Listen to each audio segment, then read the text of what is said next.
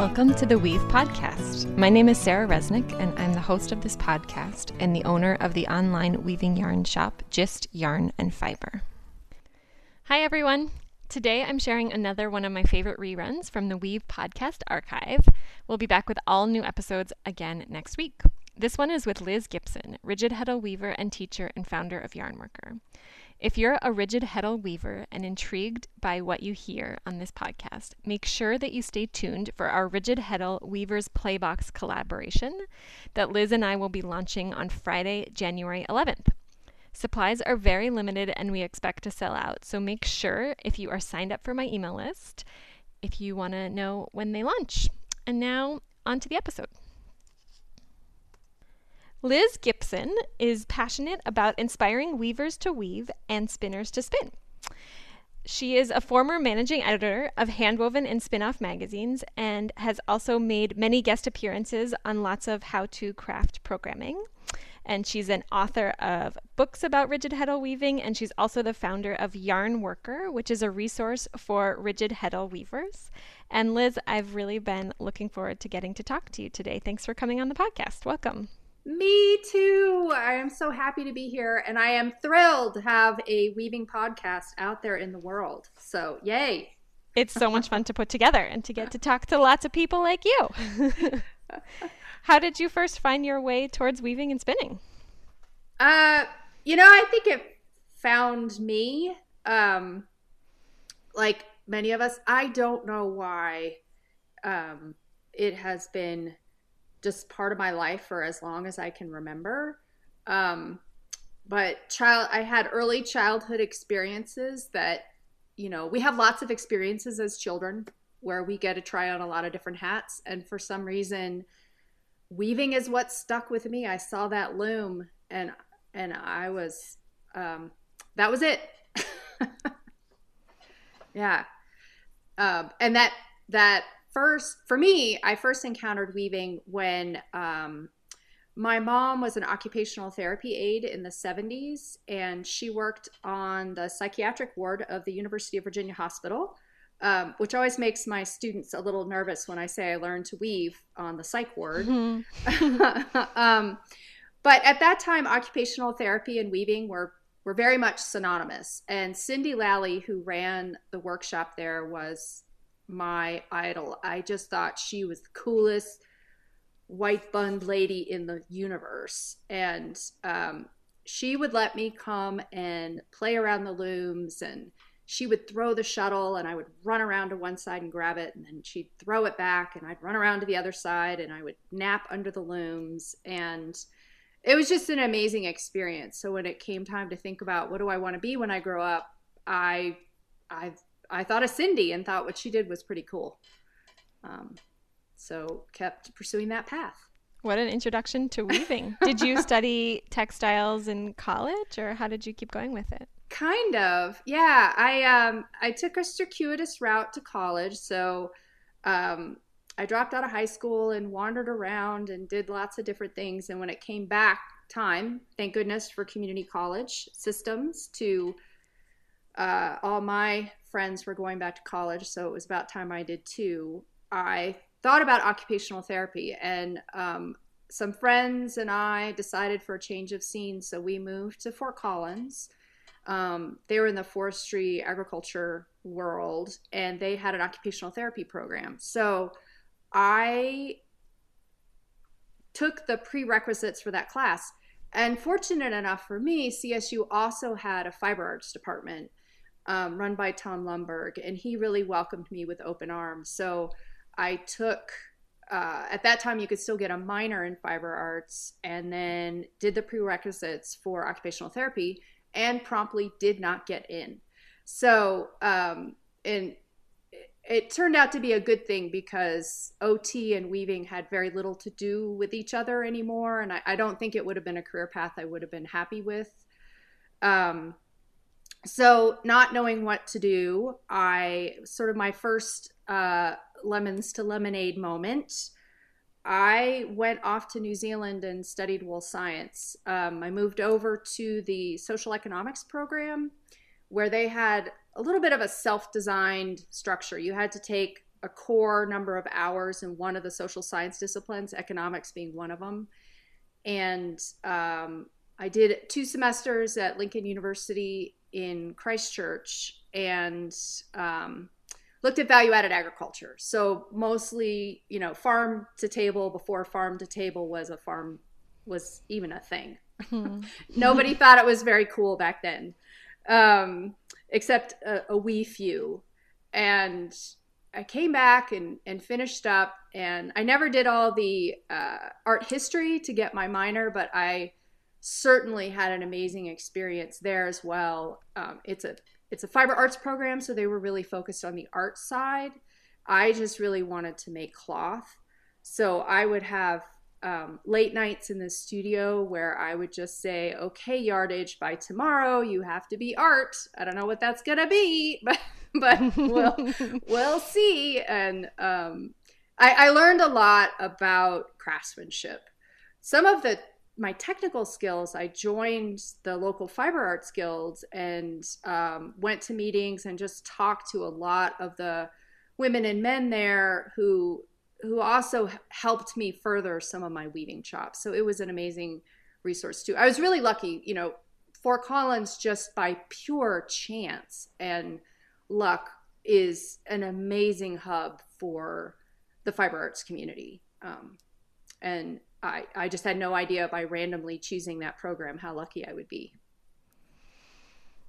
And you started working for Interweave Press in 2001. How did you land that job? Well, uh, they say it's not what you know, but who you know. and um, I think certainly I had some of the what, but while I was at uh, CSU, um, the a graduate student there and I, Amy Clarke Moore, and I became friends. We've been lifelong friends for almost 30 years now. And um, I was doing my normal bopping around. I had gone down to the Navajo reservation and worked on a project, and I had gone up to Estes Park and did some things. And in the meantime, she had gotten a job at Interweave and had been promoted to editor of Spinoff magazine.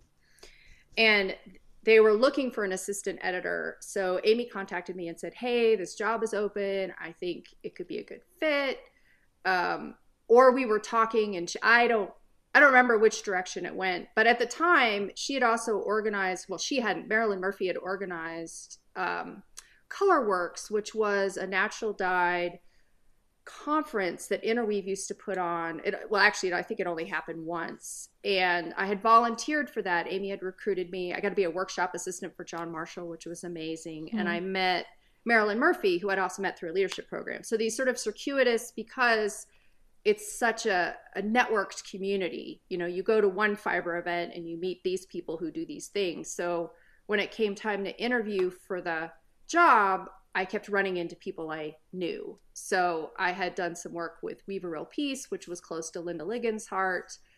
Um, and it was founded by uh, Deborah, who had writ- written Learning to Weave. And so there, there's just all these connections. So um, they offered me the job, and I said, Yay. It was part time. You know, it wasn't really, uh, it, it was not that many hours, but I couldn't say no. I had to do it. And and you later became the managing editor of Handwoven magazine, and I'm curious, what is a day in the life or a week in the life like in a gig like that?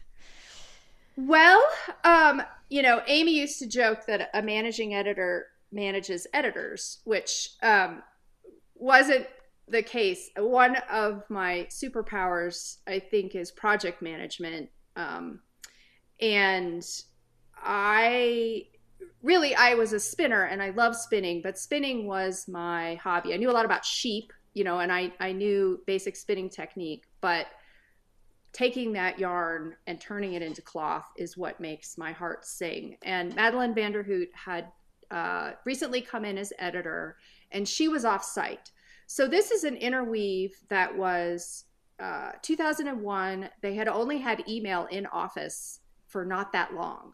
So, you know, gosh, how long ago is that? 18 years ago, 17 mm-hmm. years ago. So technology and publishing was on the cusp of everything was radically changing. and so having an offsite editor, they really needed somebody on site who could uh, coordinate everything and manage the pieces and parts of the magazine. So, um, you know, she really focused on the project based core vision of the magazine, and I worked on what I like to call the soft stuff. So, you know, the storytelling, the organizing the departments, the photo shoots, the uh, working within teams. We created, you know, we started publishing digital projects. Our team was the first one to develop a digital product, which was a PDF of, you know, the best of handwoven, which mm-hmm. at the time was radical, but is now pretty, you know, passe. Um, not the material, but the delivery. I mean, figuring out how to deliver a PDF to sell to people was a major challenge. So now we have all kinds of resources. You know, Ravelry was just coming on the scene. Um, so, you know, it, it, it's, and, and it was also working with an entire organization that was just geared towards publishing that looked a certain way. Um, and all the systems were changing. It was very vertical roles. You know, you had a designer, you had an editor, you had uh, you know marketing and and people worked and at the time from 2001 until I left in 2009 um, those strict roles were changing. Weaving Made Easy was the first book that was shot in house in the basement with a digital camera for step by step photography. So at that before then we used mostly illustration. Um, and you know i remember we shot all the photos and working with ann swanson who was the fabulous um, photo stylist and then you know we hadn't quite gotten the floor right so we had to shoot them all again so it was it was a lot of uh, learning on the job um, and so you mentioned Weaving Made Easy, which is a fantastic book you wrote for rigid heddle, rigid heddle weavers. And I'm curious if we could dive into what it is about rigid heddle weaving that you love so much and why you're drawn to teach it. Well, you know, um, I think of the rigid heddle as the sweet spot between the frame loom and the floor loom. And, um, you know, weaving is having another moment. And that moment was starting back in um, 2008, 2006, 2007. Um, you know, right around that time, all these furry yarns were popular, and Ashford got busy redesigning their loom. So most of the rigid heddle looms prior to that were fully functioning looms, but they were all due, and technology allowed manufacturers to do some different things. So they redesigned their loom. Um, they were coming out with some pretty clever patterns, and as an organization, we thought it's you know it's time to to look at our own publishing platform. There's a way to bring out a new book. And we sort of, you know, through a whole uh, range of circuitous, fortuitous events for me, I, I had the opportunity to do that. And um, the book was not named when we did it. We really wanted a fundamental beginning book. And Jane Patrick had just written Time to Weave, which was an off loom book and she was really itching to get to a weaver's idea book. Her her goal was really to show people the breadth of this loom. My love has always been to get people weaving to just experience the craft to sit down at a loom to make cloth. And working in the publishing environment you know magazines are very much about inspiration. Um, you know education is not their purpose. It's about creating something glorious.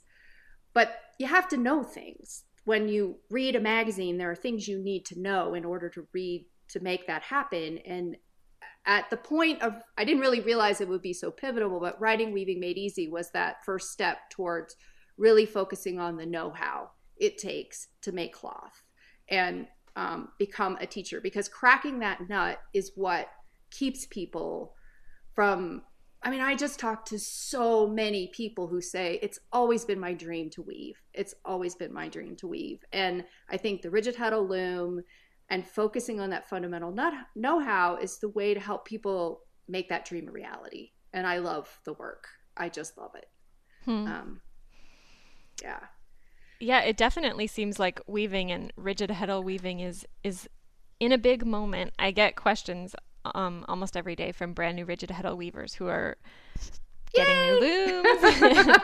and they're really curious about what are the first few projects they should try out and what kind of yarn they could use. And I can tell that um, some of them are trying to figure out how to adapt patterns that are meant for floor looms, for rigid heddle looms, or they're just trying to figure out like what are the first few things that they should make. And I'm curious if you have a first two or three projects that you recommend for people as they start learning their loom. Well, there's all you know, and weaving made easy. Its its subtitle should have been "Ode to Plain Weave," um, and and it was an attempt at that time. So the scarf. I mean, that is the fundamental project to start out with. But when Weaving Made Easy was published, that was when yarns were taking off too. It wasn't just the looms were changing, but the the the kinds of yarns we have available today are um, exponentially wider and more varied than yarns we had 10, 15 years ago. Indie dyers, um, local, the local movement, curated yarns, um, highly specialized yarns. They are uh, all available to the rigid heddle weaver. I think when people think weaving, they see, you know, there are only there are a couple magazines, Handwoven, Vav, um, uh, you know, it all is focused on the floor loom. And so they look at those yarns and those projects, and that's sort of what they think of with weaving.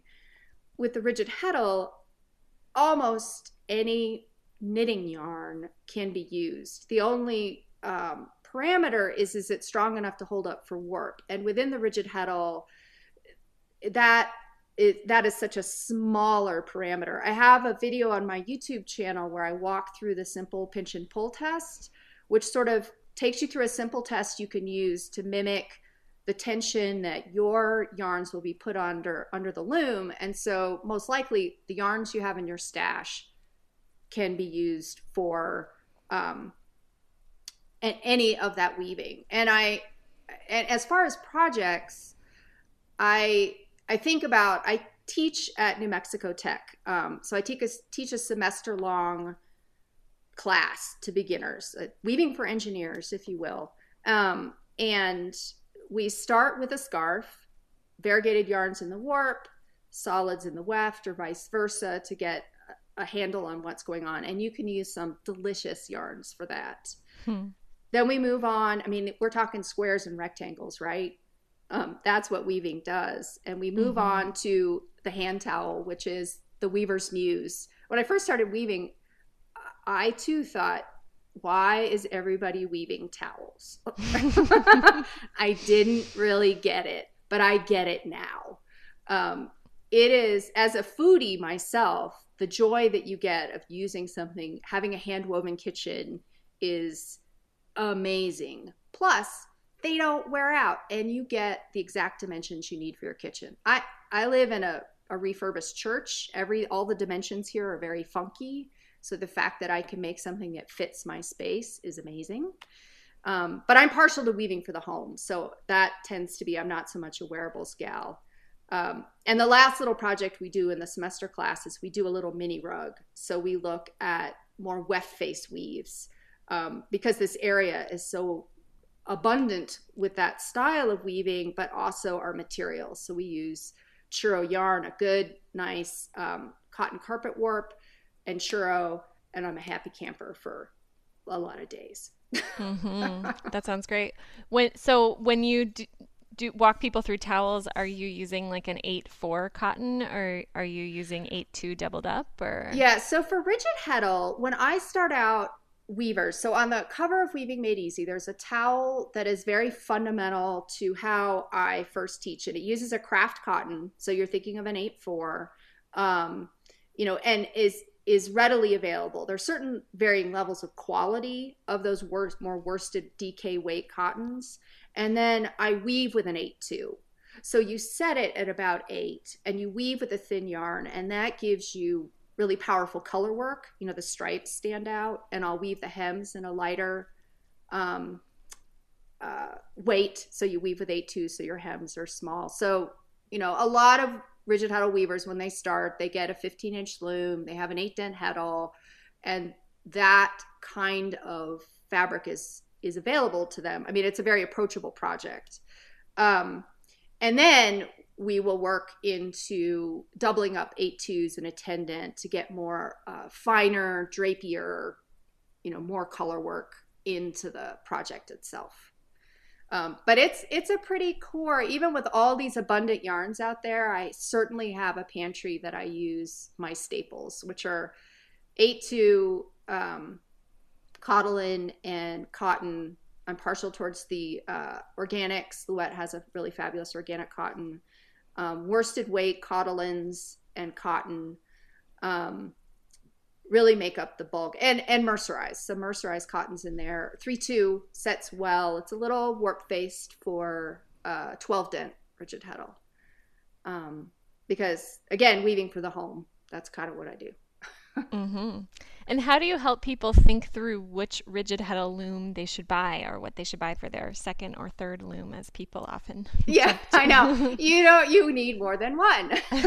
My ideal set setup is a 25 inch loom on a stand and a 10 inch smaller loom. And and I'm a Schacht girl. Um, I say that most because when I left Interweave, I went to work for Schacht. So I was their mm-hmm. sales and marketing director for two years, and I I learned so much about manufacturing and and loom mechanics there. So it's a product I know well. Um, but it, all of the major loom manufacturers, Ashford, Kromski, uh, Majacraft, Glimakra, have all gotten busy redesigning their looms, and they're all fabulous for different reasons. Um, I have some blog posts I've explored. You know, in the weave alongs, we get a lot of people who use are using different looms. Primarily, what I see are Kromski, Ashfords, and Schachts. I'm I'm partial to looms that have So all rigid heddles have a cloth beam and a warp beam, but some rigid heddles also have a front beam and a back beam. And what that does is um, it allows you to put on a longer warp that keeps your shed consistent for a longer time. So um, some folks will suddenly get their layers start coming at different uh, tensions.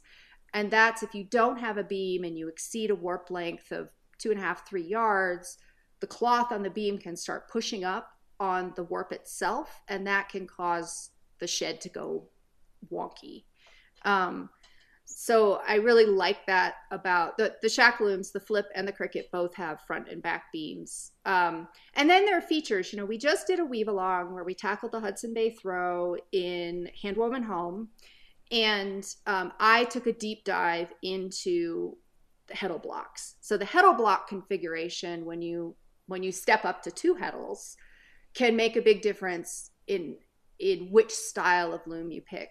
But it really goes back somewhat to the advice when people ask me about spinning wheels. If you can try some out, try them out. There'll be ones that you like better than others. But the most important thing is just get your hands on a loom and start trying because it won't be your only loom you will you will def- even if you're a floor loom weaver it will not yep. be your only loom. And so I, I see a lot of beginners putting a lot of pressure on themselves to make the perfect choice. And i say just get one. Um, ideally get one that is i do recommend a new loom over a used loom unless it's a, a used fairly new loom. If you can get one with a manual you really want a rigid heddle loom that's been rethought um, in the last five, six years because they are vastly different and vastly improved from looms of yesteryear. Yeah. What are the biggest challenges that people who are new to rigid heddle weaving are facing, and how do you help people troubleshoot that? Um, you know, I asked a survey. So every two years, I send out a survey to my um, uh, folk and on my mailing list. And um, last time I asked him a, a single question that said if time and money were off the table, because that always seems to be the barrier, what keeps you from weaving more? And hmm. the number one answer was yarn. You know, this it's still a stumbling block. What yarns can I weave with, and how do I approach it? Um, what do I do? And so I spend a lot of time talking about yarn. I have a I have the Weaver's Guide to Swatching, which is my self-published book, and um, this summer I'm finishing up a Weaver's Guide to Yarn, which is sort of bringing together the learning I've had in conversation. So um, the for the past two, gosh, how long have we been doing? Two years. We've been having these weave alongs, and it's you know I I started Yarn Worker in 2000 and when. sometime. 2013 um, and but the weave alongs just have allowed me to interact on a daily basis with weavers and sort of aggregate the challenges that they have. So so yarn challenges and then densities. How do i pick my set and and how do i make those marriages happen where i get the fabric i'm looking for? And um you know i under the tutelage of Madelyn van der Hoogt, and I'll go back to that interweave life again. When I was working for her, she would drop everything. I mean, we would be on hot deadline, got to get it done if a weaver had a question. It was, and I, I sort of, I mean, I admired her for it, but I didn't get it. And now I get it because it is the most satisfying thing in the world to do is to answer a weaver's question. Um, and have the answer that they need to get them to the next step, to keep them from being stuck. But I didn't know how to do it in a way that was manageable for me. So having the yarn worker community means that I can be available to weavers for their questions in a way that we sort of stay focused and on topic and we're not pulled all over the place. Um, so that I sort of drifted from your core question. Well, that gets me to what I want to ask you about, which is can you tell me and everybody out there what your Yarn Worker School of Weaving is and how it works and how people can join and things like that? Yeah. So that was another uh, a lemons to lemonade moment, a big one. Um, it started very haphazardly, as do most things in our lives, um, where I had. Um, you know, I've been a freelancer since 2011 and or 10 something. And um I taught a lot. So I was on the road doing the road gigs and one summer I I was just every weekend I was going somewhere else. So for the first time ever I shipped my I promise this relates. I shipped my samples and you know, I had been at Interweave forever and we ship things all the time. So I thought, well, what can go wrong? Right. Well, they were involved in a, a literal train wreck. Oh no. so half half the teaching samples were just gone. Oh no. Um, it was a really hard moment. um, cause it's just, you know, I mean, yes, you get the yarn back, but the time and so much of the teaching that I do, you really have to show people the cloth and talk to them about how it's made in order to get them sort of to get it. So I thought, well, what do I do now? And I had made a joke, you know, when we were shipping it, we were talking about insurance. I, and uh, it's like, well, if they lose this, I, I should just quit. and so I thought, well, is that, are they trying to tell me something? But um, I happened to just be coming out with a new interweave workshop um, video on double weave on the rigid heddle. And it was one of the projects that went on walkabout. Um, so I just on a whim sort of asked my mailing list and on Facebook, do you guys want to weave along with me? I think I'm going to try to reweave these samples and it'd be great to have some company. So I had no idea. I had no idea that so many people would want to do that. And um, we had an amazing time. And I just sort of figured it out as I went. I started a private Facebook group, I wrote some blog posts. But when I started doing the videos, that's what really cemented it. So my my other background skill, both when I was at Interweave and beyond, was in video production and um, instructional design. So um, I I love to edit video. Um, I had done uh, I did Knitting Daily TV with Interweave. Um, my mom had been in television and is a small, is a radio journalist. So I had grown up with some of that in my background. So video production was um, one of the things I had started doing as a freelancer when I left Schacht was to produce videos for yarn companies. So I did Strauch's videos. If you look at the Woolery, all their like how to customer service videos were things that I had done. Um, so I it's easier to show people like you know if a picture is worth a thousand words, then a video is worth a million. and I started doing videos around the tricky bits, um, and that's when it all stuck. But we were really spread out we were on Facebook. I was answering questions on Ravelry. Things were coming in Messenger. I was getting stuff in my inbox. It was crazy making and I really wanted it to continue. So we we finished we filled up my sample box in 9 short months. I mean, we just kept going from one project to the next. And I had Jean Ahern who is the darling of Ravelry and has taught so many folks to weave just randomly wove some things and sent them to me. I mean, it, mm-hmm. it was mm-hmm. it was amazing, um, and it just shows you why we love yarn people so much because they oh, are yeah. fabulous yeah. people. And um, so I thought, okay.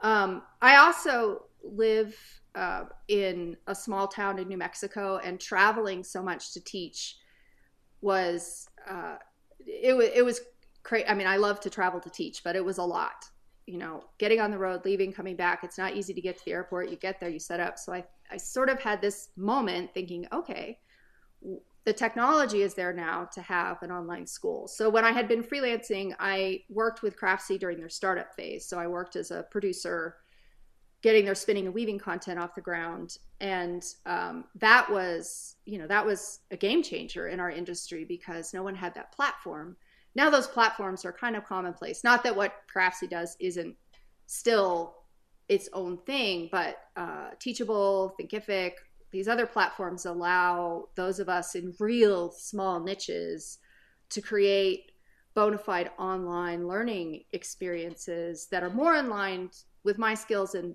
and what the kind of experience I would really like to offer weavers. So the weave alongs continue, which are more of an intermediate. We have them quarterly. They're supported by an amazing, an amazing Patreon community. Um, so Patreon is a platform that funds artists and musicians use it and makers. So they pledge a small monthly amount to keep the weave alongs going. I'm just launching a new one actually tomorrow, which is on the linen face cloths in hand woven home. Um, so we've been working through my new book, from Interweave Handwoven Home and doing projects from there so that the patrons get a vote on what we weave and then we have a month where we do an introduction and a warping lesson and then we have a weaving lesson and fishing lesson and then we share it um, and the patrons have a private facebook group where there's discussion questions at the yarn worker school so you can go in that platform and ask questions. Um, and it's just I, I oh it's amazing. But part part of that was which is more the project of the yarn workers school was i really wanted um, to create a curriculum that would take somebody who knew nothing about weaving and walk them through the steps to feel like a confident weaver and i just released the second class in that you know i've, I've given myself a yearish to get them done so uh, Weaving 101 was released in January. Uh, Weaving 201, which is on color work, um, was just released a few weeks ago. We're going to tackle structures, densities, and then designing your own projects. So somebody can really take a, a cumulative, so each lesson builds on the other, as opposed to workshops, which are awesome, but they are workshops. You sort of learn this one thing and then you learn another thing. I'm trying to connect the dots with with that know-how. Yeah. That's amazing. So how can people get involved and join? What where should they go if they um, want to learn more? Yeah, if you want to learn more, um, there's a yarnworkerschool.com is where the school is housed. Um, so you can go there. Um, my home base is my website. So yarnworker.com has uh, links to Patreon, to the school. Um, it has frequently asked questions about the rigid heddle loom. So if there are new folks out there that are curious about the rigid heddle, it walks you through sort of what is a rigid heddle, how does it work, what you know, what's what yarns can I use. Um, I have uh, a list of resources, so books, websites, magazines, articles. So that's more general yarn worker I really is advocacy for the loom itself.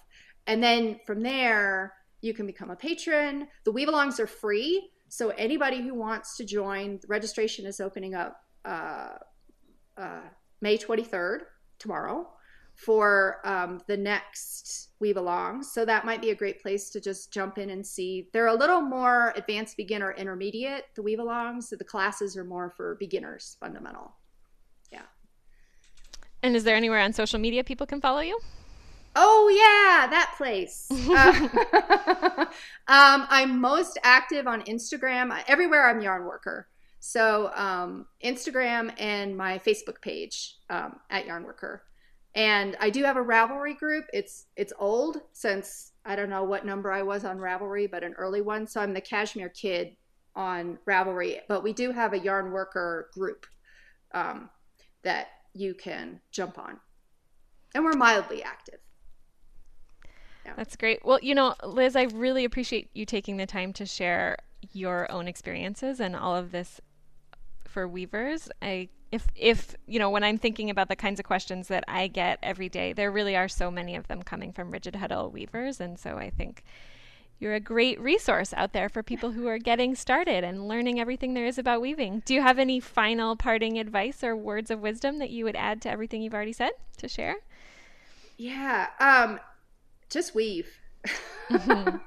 I like it. It, yeah. it really is the key to everything. I think happiness, the universe. Uh, I mean, that's a little global and a little strong, but um, don't be afraid of wasting yarn, failing, not making pretty things. Um, you will be amazed when you pull that cloth out a year from now that it's not nearly as bad as you judged it. I think weavers are really hard on themselves. People are not good at being beginners and um, I, I I love all cloth, so it's all good.